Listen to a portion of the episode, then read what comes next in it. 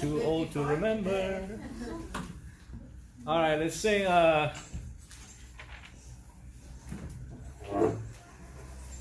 Let's sing number 84. I think we know this song, but we probably have never sung it with the tune. It's a familiar tune. Come Thou Fond, expected or long expected Jesus. Come Thou long expected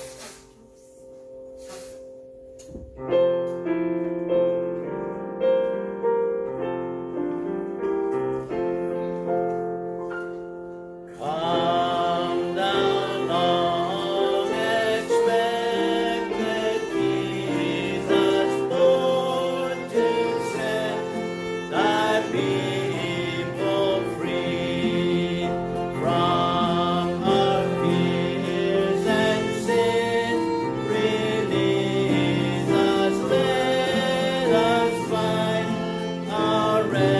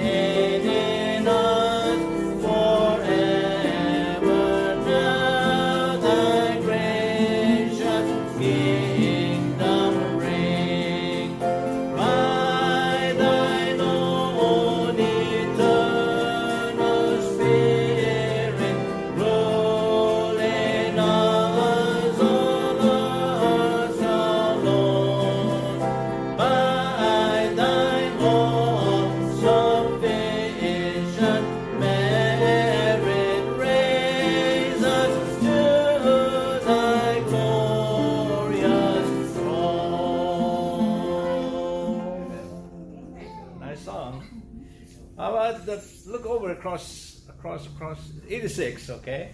Away in a manger.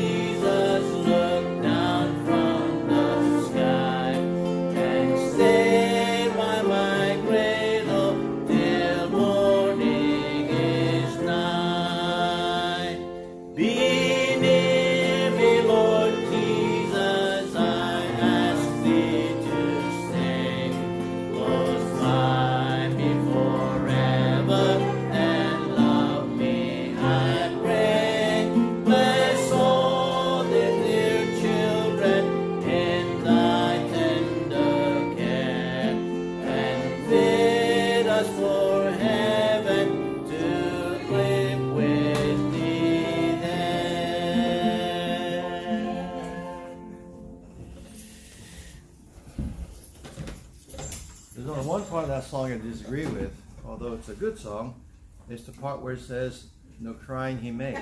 Yeah. Now I'm not met a baby that does not cry. All babies cry, and usually they cry at the wrong time.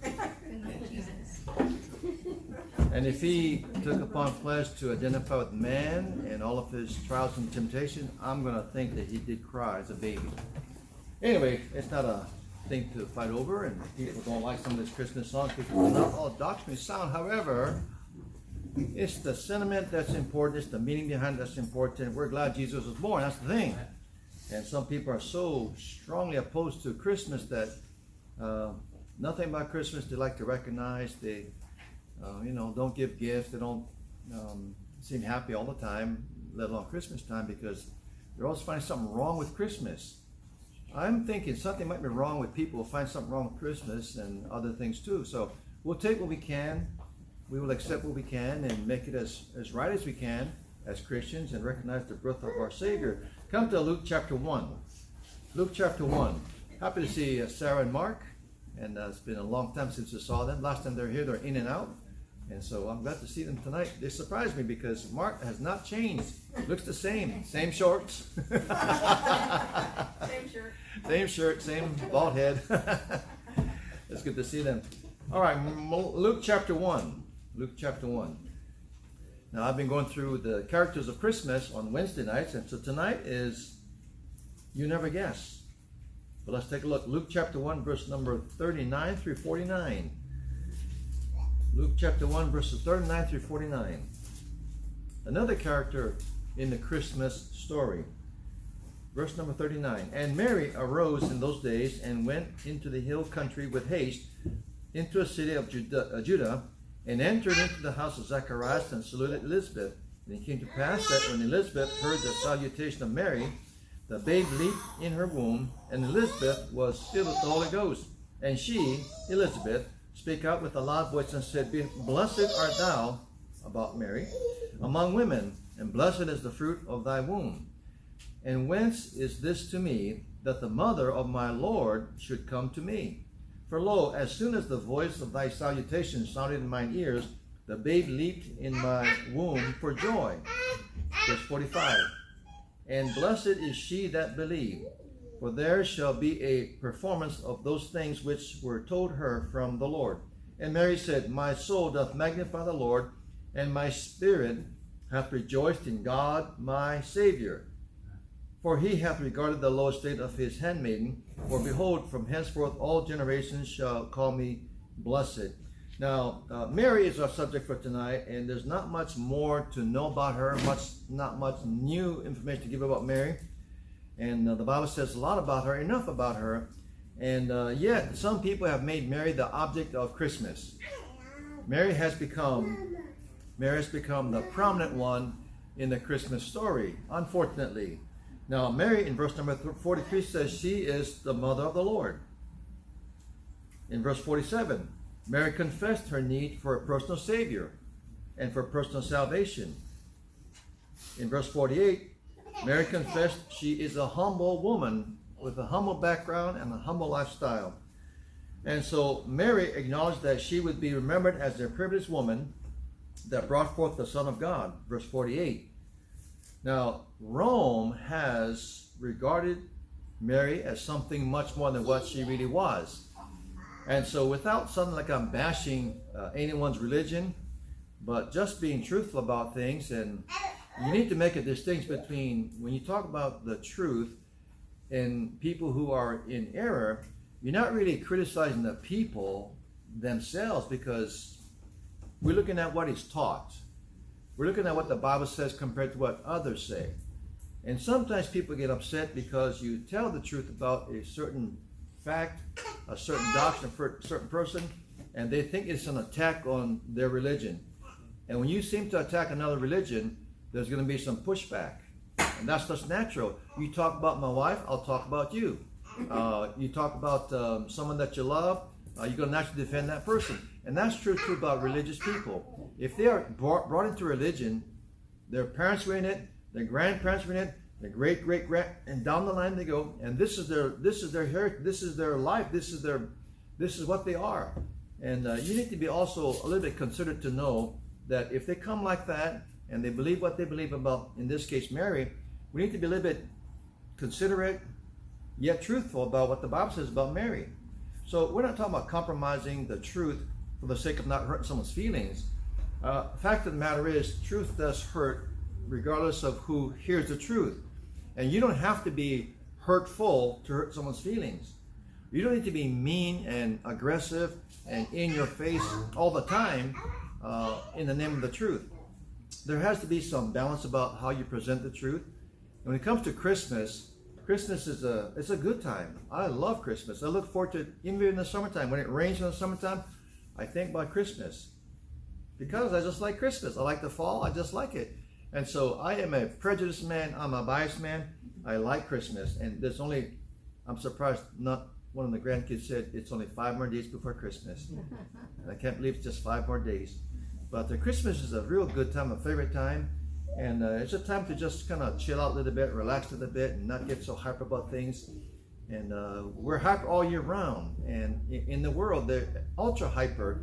In Christmas time, they kind of have little toning down of the anger and the in a hurry kind of thing. Yet people still do that. And so it's a good time, generally speaking. And I like Christmas trees. I like Christmas decorations. I like Christmas ornaments. I like candles. I like to burn my rosary and, not burn my rosary, but play with my rosary. I'm just kidding here. But it's a good time, isn't it? And so, for many reasons. But let's look at Mary tonight. And I want to emphasize 4 things about Mary, how it has been wrong for Rome to teach these things about Mary. You've already seen 4 or 5 things about Mary from her own words and from the scripture here. So we know that she's not what I'm about to tell you. She's not what I'm about to tell you. And I know this is not new to most of you here, but it's probably good to review these things again for those who are watching online. Number one, the first thing about Mary is that Rome calls her the Mother of God. The Mother of God, in the sense that she is the one who brought forth God the Son. Well, is that true? Now, in this passage in Luke chapter 1, in verse 42, Elizabeth said, "Blessed art thou among women, and blessed is the fruit of thy womb. And whence is this to me?" Verse 43, "that the mother of my Lord," the mother of my Lord. And so from that, you have the Roman Catholic Church saying that Jesus is the, Mary is the mother of God. The mother of God. Well, what is she? Is she the mother of God? Well, when you give birth, if you're a woman, and I need to also try at this point that men cannot give birth. Oh. I need to let you know that men cannot give birth. Several years ago, a man with a mustache says he's pregnant. And obviously he was not pregnant.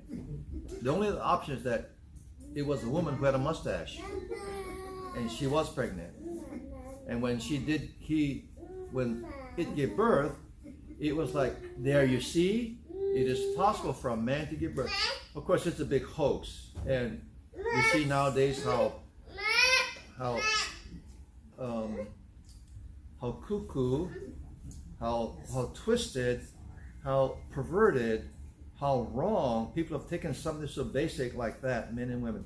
And so the Mother of God. Now they say, quote, Mary is the God bearer, quote, the God bearer, in that in her body the divine person of God the Son took on human nature in addition to his pre-existing divine nature. And so, did she really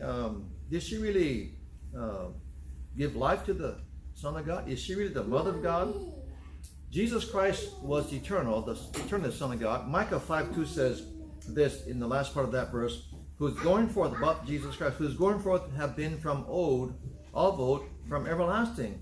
And so, to venerate the Mother of God, so-called the Mother of Jesus Christ, to the point of honoring her and her images and praying to her as the Queen of Heaven, the benefactress, and the mediatrix, is to exalt her beyond what Mary thought she was.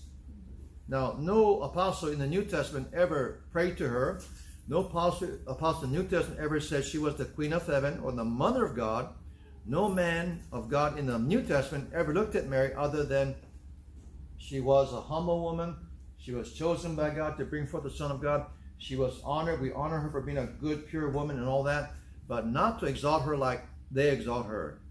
It gets even worse. The Queen of Heaven.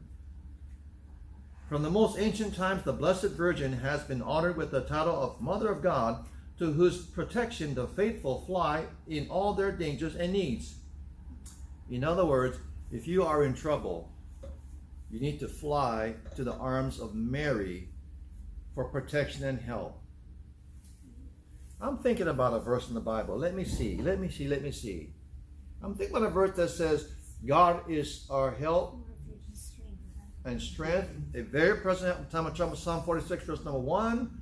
And yet, Mary is the one you fly to when you have trouble. I think that's a little bit off. Just a little bit off. Mary, the mother of God, was a perpetual virgin.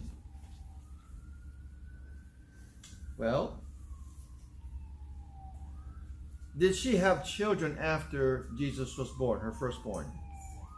She did. Matthew chapter 13 says that she had at least 4 boys and at least 2 girls.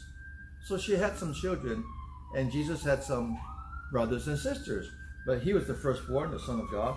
And so she was not a perpetual virgin, but their traditions have made things about Mary as doctrine. What did Jesus say about traditions of men? Turn to Matthew chapter 15, just for a second. Matthew chapter 15. What did Jesus say about the traditions of men? Matthew chapter 15.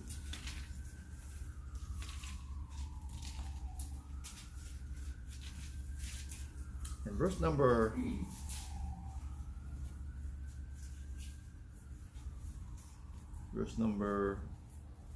can't read my writing. I want the verse that says, you've made the doctrines of God of none effect by your traditions. Verse 9? Verse 9. Yeah, I wrote number 6 instead of verse 9.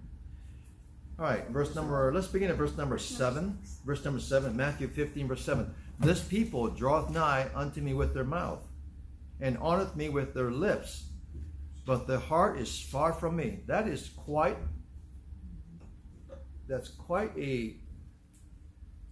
just a condemnation about people who pretend to be spiritual, but they're not in their heart. They look good on the outside. Verse number 9. But in vain do they worship me, teaching for doctrines the commandments of men. They teach for doctrine the commandments of men. That's not the one I want, though. It is verse 6. Now, I have my Bible up here. This Bible. This is one of my 3 Bibles that I have on my desk. I pulled this one because it's easy to flip through. But it is not my reading Bible, which is all marked up. This one is not marked up at all. But I grabbed this one because it's lighter. What a pathetic excuse. I might as well bring my phone if I wanted the lightness. Okay, verse number 6. And honor not. Verse number 6. Oh, yes. Thus have you made the commandment of God of none effect by your tradition. And so tradition is a horrible thing when it comes to altering the doctrines of the Bible. Some traditions of men are not wrong, like family traditions and so on like that, or traditionally on this day we do this and on this time, there's nothing wrong about that kind of stuff. But when you change what someone is supposed to be in the Bible to something that they're not, then that is really wrong. Amen. And so Mary has been called the mother of God. Mary has been called a sinless one. We honor and salute and reverently venerate the image of our spotless lady, the all-holy mother of God. The all-holy mother of God. Spotless, sinless. Now, in Luke 1, verse 47, she did say, my spirit hath rejoiced in God, my Savior, which is to say she needed to be saved. Well, I think we shall lean on the side of what the Bible says. And then, of course, who can tell what Romans 3:23 says? For all have sinned and come short of the glory of God. What does verse 10 say? There is none righteous. Oh, wait. If there's none righteous, who would that include if there's none righteous? Well, that would include everyone. Since Adam, it even includes us. Unfortunately, there are some people who don't believe that they are sinful and sinners and that they need to be saved. But people are sinful because we all have Adamic natures. We're born that way. And sin did my mother conceive me, said David. All right, so Mary, the mother of God, was not a perpetual virgin. She was not sinless. Here's another thing to say about Mary. Another thing to say about Mary. The Immaculate Conception. Have you heard about that one? This is pretty common in Catholicism, the Immaculate Conception. Mary at her conception was sinless, immaculate, preserved from original sin. We just looked at the verse that says all have sinned. According to the Roman Catholic Encyclopedia of Theology, Mary's being was free from original sin. It was not until 1854 that faith in Mary's Immaculate Conception was taught as an official church dogma. So it took a long time for them to accept this doctrine, all these centuries. And so she's not immaculate any more than a teenager's room is immaculate. No teenager's room is immaculate. But grandfather's room is immaculate. Perpetual virginity. She was a perpetual virgin. Was she? Was she a perpetual virgin? Their teaching says that Mary remained a virgin for her entire life. Well, we just saw that she had sons and she had daughters. And there's only one we can have sons and daughters, normally. And so she was not a perpetual virgin. And so they say Mary was always a virgin before, during, and after giving birth to Jesus. Again, that Roman Catholic Encyclopedia of Theology says this of her virginity: before, in, and after giving birth, did not come into use till after the 7th century. That's what they're saying. Up to the 7th century, this became official then. I don't think that's true, do you? It's funny how traditions and what the church says supersedes what the Bible says. Whenever you have a doubt about what to believe between what a man says and what the Bible says, always lean on what the Bible says. You're safer that way. You're always safer that way. This is applied to many other kinds of teachings in this world that we are familiar with. And so when it comes to marriage, they say that she was a perpetual virgin. She was not. And then also the assumption of Mary. The assumption of Mary. What is the assumption of Mary? The assumption of Mary is that she, when she died, was resurrected, glorified, and taken bodily to heaven. The assumption of Mary. Part of that reasoning is, in the Bible, there were two men who were assumpted or assumed. Taken up. Taken up. Almost like the word rapture describes the catching up of the saints. But the assumption of Mary, to say that she was taken up, and that's the Latin definition of that, to take up. Who are the two men that were taken up and you never saw them again until maybe the tribulation, when one of them will show up again? In the Old Testament, starts with the E, Timothy. Elijah. Who's the first one? I heard somebody say with the E back there. Enoch, in Genesis chapter 5, and then in 2 Kings, Elijah was taken up. And so because of that precedent, they say that, okay, it's reasonable that Mary, but that's not true. Because there's nothing in the Bible about Mary being taken up. Nothing in the Bible. And so as fantastic as those things sound, millions of people believe these things. Now, I also would say this. Millions of people who are in the Roman Catholic Church may not be aware of all the, quote, deep teachings of the church themselves. They might believe in going, you know, praying the rosary, going confess to the priest and all these things. But as you read more, you find out that, what? What? Is this what we believe? And so Mary has a role in salvation. Listen to this. At the conception of Jesus, Mary entered into a spiritual union with him. Oh, really?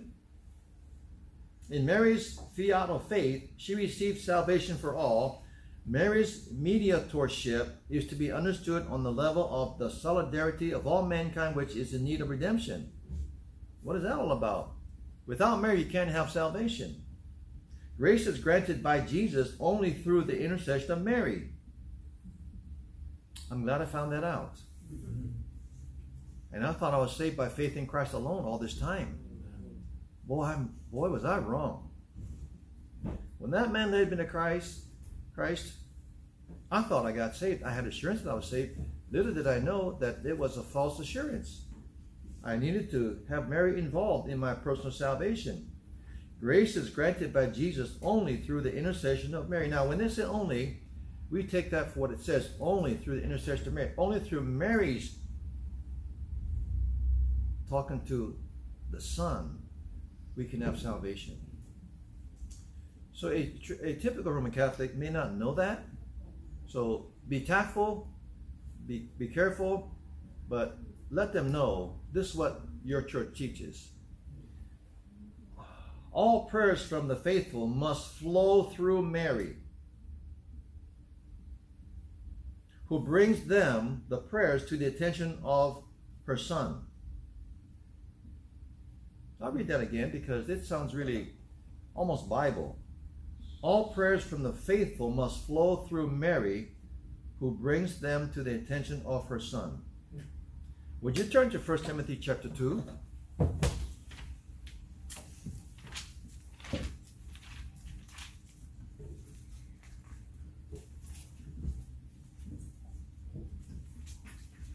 1 Timothy chapter 2. All prayers must, from the faithful must flow through Mary, who brings them to the attention of her son. 1 Timothy 2:5, the Bible says this: For there is one God and one mediator between God and men, the man. We need to change the Bible here because that's not proper. The person, Christ Jesus. The person, the man, Christ Jesus, emphasizing that Jesus Christ, the Son of God, is the only one that you go through to get to God the Father. And so he is the only mediator, not someone who was humble and a good woman in every way. But she's not the mediatrix. She's not the Queen of Heaven. She's not the one you go to get to the Father. And so these are some of the things that Mary has been exalted in, and it's all not biblical, it's all wrong. And so this time of the year is an opportunity, I would say, for us as Christians to let it be known in conversation that the focus of Jesus, Christmas is Jesus. One time there's a nativity scene, and they couldn't find a plastic Jesus. And so they just had everything else. That they had the animals, they had Mary, they had Joseph, but they didn't have Jesus in the quote manger.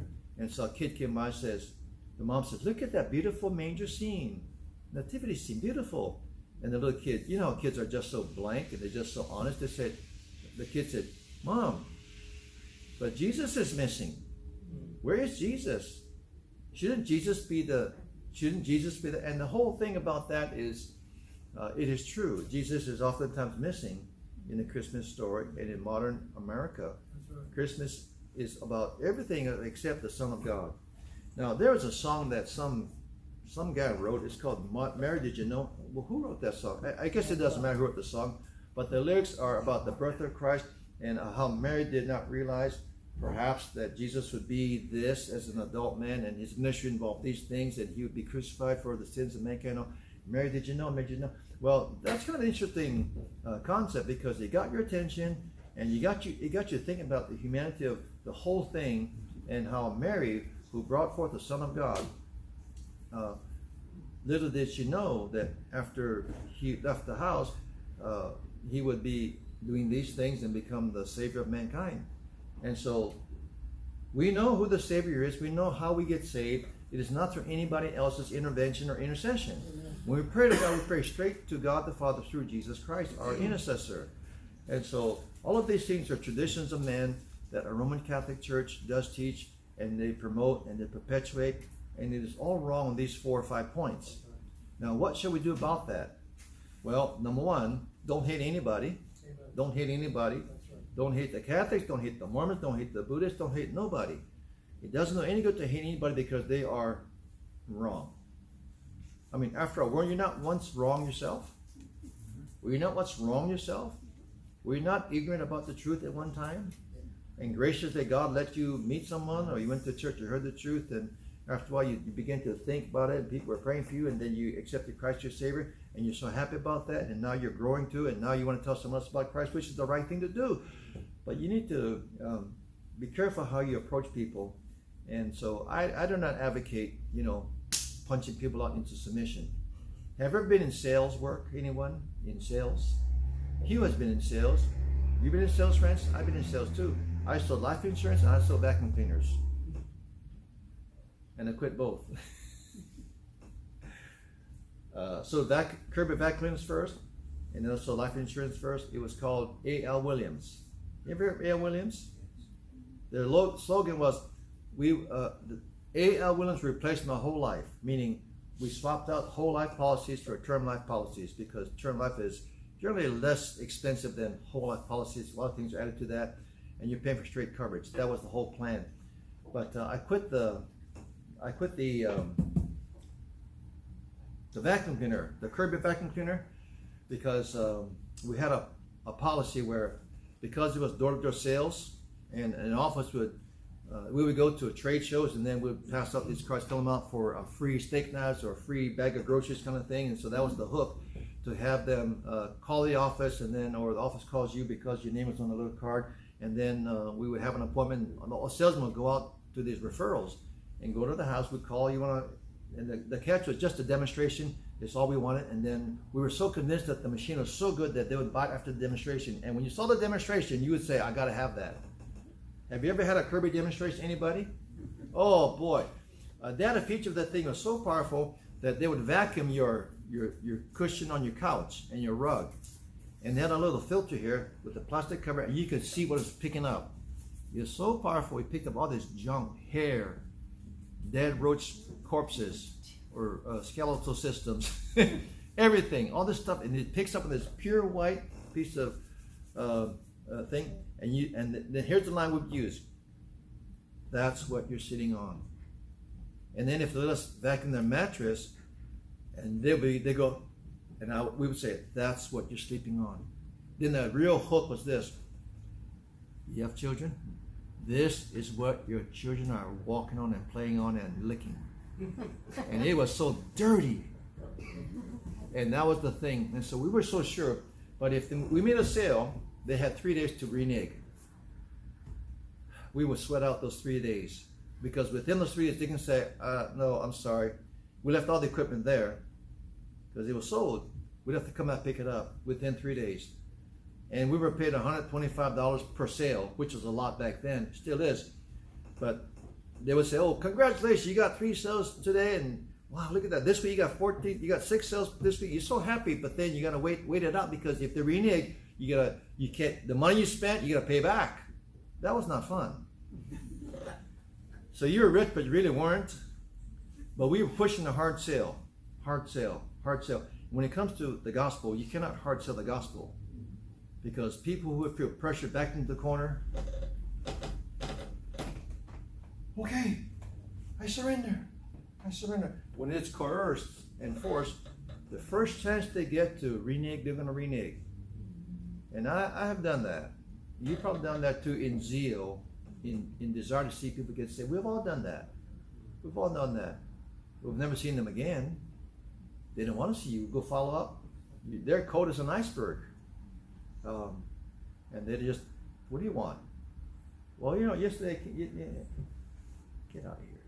Well, what happened? I thought you prayed to receive Christ. Well, they did, but something was missing there. So hard sell, be careful about that. And people will turn that away, and they will reject it. I think this, and somehow this connected to all of this about Mary.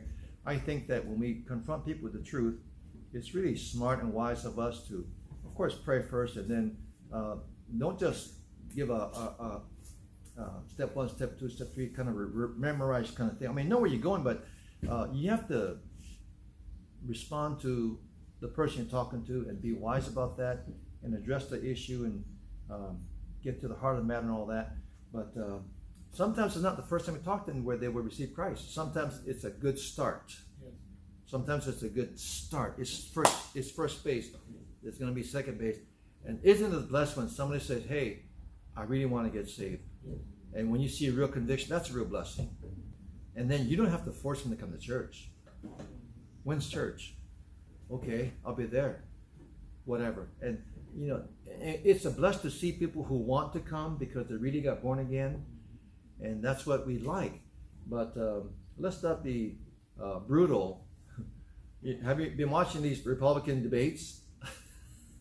There's Ramaswamy, or whatever that guy is. How do you pronounce his name? Vivek, Vitalis or something. But that guy, he's just, well, he's on high gear from the very beginning. And after this is all over, I mean, he's got a ton of enemies, I'm sure. But he just is like bang, bang, bang. He just was like a power driver. Now, some of us like that. because it exposes the fakes. It exposes the playing the game kind of thing. And it's good for that effect. But, you know, when it comes to personal witnessing and things, we have to be a little bit careful about that, okay? Because we want real, quote, real conversion, not just a profession. A profession is just a profession. It's just with the mouth. But we want something to happen here because there's real conviction and so on. And so these are some of the things I want to pass on to you about Mary. Mary was not exactly what they say that she is. And the traditions of men have superseded the Bible. That's a very dangerous thing. And we would never do that. We should never do that about anything, any person, anything in the Bible, any teaching in the Bible. And so we would not pray to Mary. We would not believe that all prayers flow through Mary to the Son of God. We would not believe that. We don't believe that. It's not biblical. It's not true.